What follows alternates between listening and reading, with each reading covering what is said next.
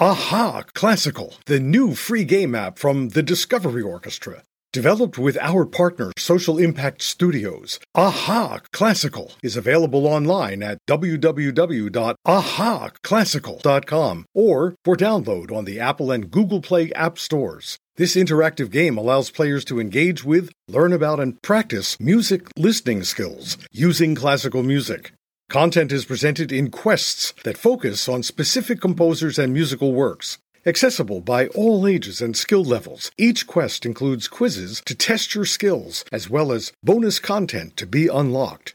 New quests will be added to continue the adventure, so try out Aha Classical today and learn how to listen better. Hi, I'm George Marriner Maull, Artistic Director of the Discovery Orchestra, and welcome to Notes from Under the Piano stories from my life as a musician, conductor, and teacher. It all began when, as a child, I liked to recline under our grand piano as my mother practiced, and the rest, as they say. Today's episode A Visit to the Chorus School. In the past, I wrote a blog about visiting the Newark Boys Chorus School in New Jersey. As a former choir boy myself, these visits are always special for me.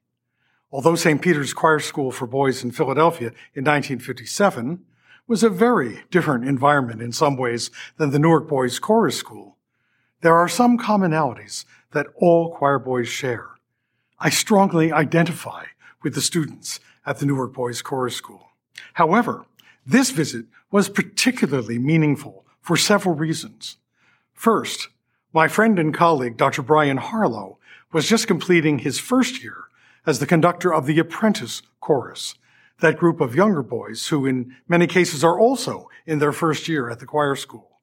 These students are in training to become members of the prestigious concert chorus conducted by Donald Morris. Brian is a superb musician and one of the finest organists I know. I had the opportunity to attend one of the apprentice chorus performances earlier that school year and can vouch that Brian is doing wonderful work with these young singers. So when Brian scheduled some time for me to do a listening session, I was delighted to accept. A roasting hot room in June without air conditioning added an extra dimension to the process. The music I'd selected was the overture to Handel's Music for the Royal Fireworks. After introductions, we listened to the overture once straight through without any explanation. The overture is about mm, eight minutes in duration, a long listen by 9, 10, and 11 year old standards. It's even a long listen for some adults. From my many years teaching music listening to young students, that initial listen went predictably. Some students tapped the beat. Others conducted along. Some airplayed various instruments. By the end, with the help of the heat, some heads were even down on desks. Then, referring to the listening guide I had provided, which contains numbered musical events, we began to explore various facets of the music. We loudly chanted the double dotted rhythm that permeates the introduction. And because these students are trained performers, I wrote this rhythm in musical notation on the erasable music staff in the front of the room we were able to discuss how the rhythm is constructed and why it works the way it does. We also looked at Handel's use of silence, musical rests, and how composers use them in the same way we incorporate silence into speech for expressive purposes. They enjoyed being divided into two groups, the musical question group and the musical answer group, counting how many occurrences of this question and answer they found and noticing things such as Handel's switching out the bassoons and the oboes for the French horns in the answer. They especially liked Handel's dynamic change to suddenly loud after a quiet moment. One student commented that he found that dynamic change jarring each time we listened to it. Give Handel some extra credit here. And everyone loved Handel's effective surprise of seeming to end the piece, but instead going immediately to the B section. So many wonderful details to notice.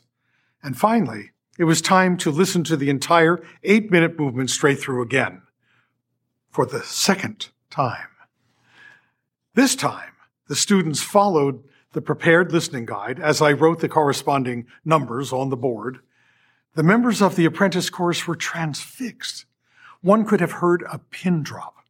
And when the overture concluded, they burst into applause, something that had not happened on the first listening. I asked, by a show of hands, how many of you think the music sounded different the second time? Every hand went up. And I asked immediately, why? How was it different? And their enthusiastic answers? My personal favorite. it was much shorter this time. And when I asked why that was, another student immediately offered, we noticed more. We understood the music. It was fun.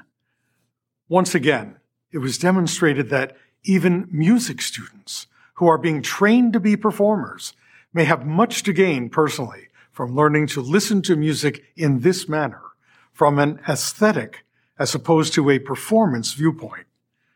What a joy to share such moments of discovery with them. Notes from Under the Piano is produced by the Discovery Orchestra and Midnight Media Group.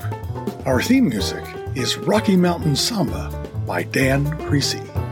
Lead sponsors are Judy Musicant and Hugh Clark and the Kozlowski Family Foundation. Major sponsors are David and Ellen Williams. This episode is also available in video format on the Discovery Orchestra's YouTube channel. Please rate, review, and subscribe to this podcast and share it with friends. For more information, visit discoveryorchestra.org.